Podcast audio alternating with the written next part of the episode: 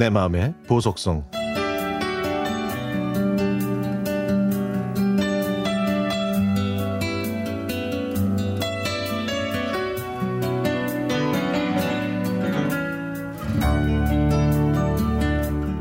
부산에서 어린 시절을 보낼 때 엄마와 저는 무궁화호 열차를 타고 삼촌이 서울 제기동에서 운영하시는 한의원에 자주 갔습니다. 삼촌의 한의원에는 비밀의 방이 하나 있었는데 그 안에는 책들로 가득했죠. 이 책들이 다 뭐냐고 여쭈었더니 삼촌은 거동이 불편한 장애인들을 위한 책들이라고 하셨습니다. 직접 오지 못하는 분들을 위해서 책을 포장한 다음 보내준다고 하셨으니까 요즘 말로 하면 비대면 배송이었던 겁니다. 이게 벌써 30년 전 일인데 삼촌은 어떻게 그때 이런 생각을 하셨을까요? 코로나가 심했을 때 전국의 구립 도서관들이 비대면 배송 서비스를 시작했을 때 저는 제일 먼저 삼촌이 하셨던 그 도서관이 떠올랐죠. 자비로 도서를 모으고 배송까지 하셨던 삼촌의 세월 도서관. 당시 텔레비전 프로그램에도 출연하셨던 삼촌이 얼마나 자랑스럽고 멋져 보였는지요. 그래서 저는 얼마 전에 환갑을 맞이한 삼촌께 그 방송을 찾아서 USB에 저장한 다음 생신 선물로 드렸습니다. 사촌들은 기억하지 못하는 삼촌의 멋지고 젊은 모습을 온 가족과 다 함께 보고 싶었으니까요. 제가 어렸을 때 삼촌은 위인전에 나오는 인물 같았습니다.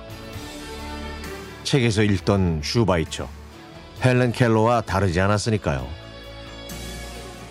어렸을 때부터 장애를 가졌던 삼촌은 평생 동안 장애인을 위한 삶을 사셨습니다.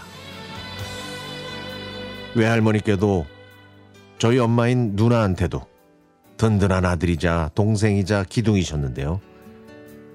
가난하고 힘든 시절에 불편한 몸으로 한의학을 공부하신 것 자체만으로도 제가 삼촌을 존경해야 할 이유였죠.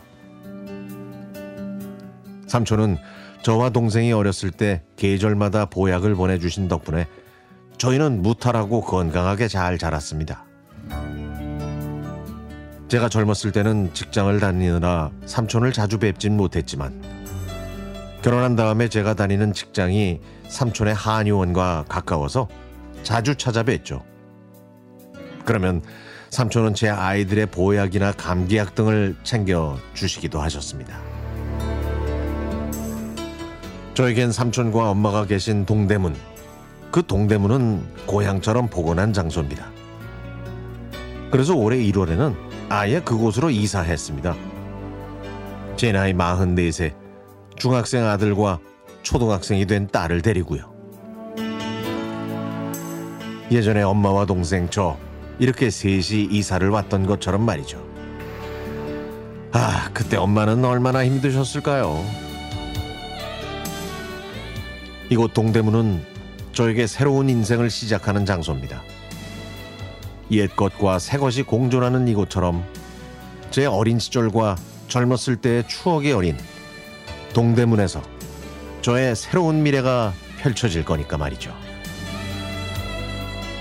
다음 주에는 엄마와 삼촌이 좋아하시는 음식들을 준비해서 그동안 하지 못했던 집들이를 해야겠습니다.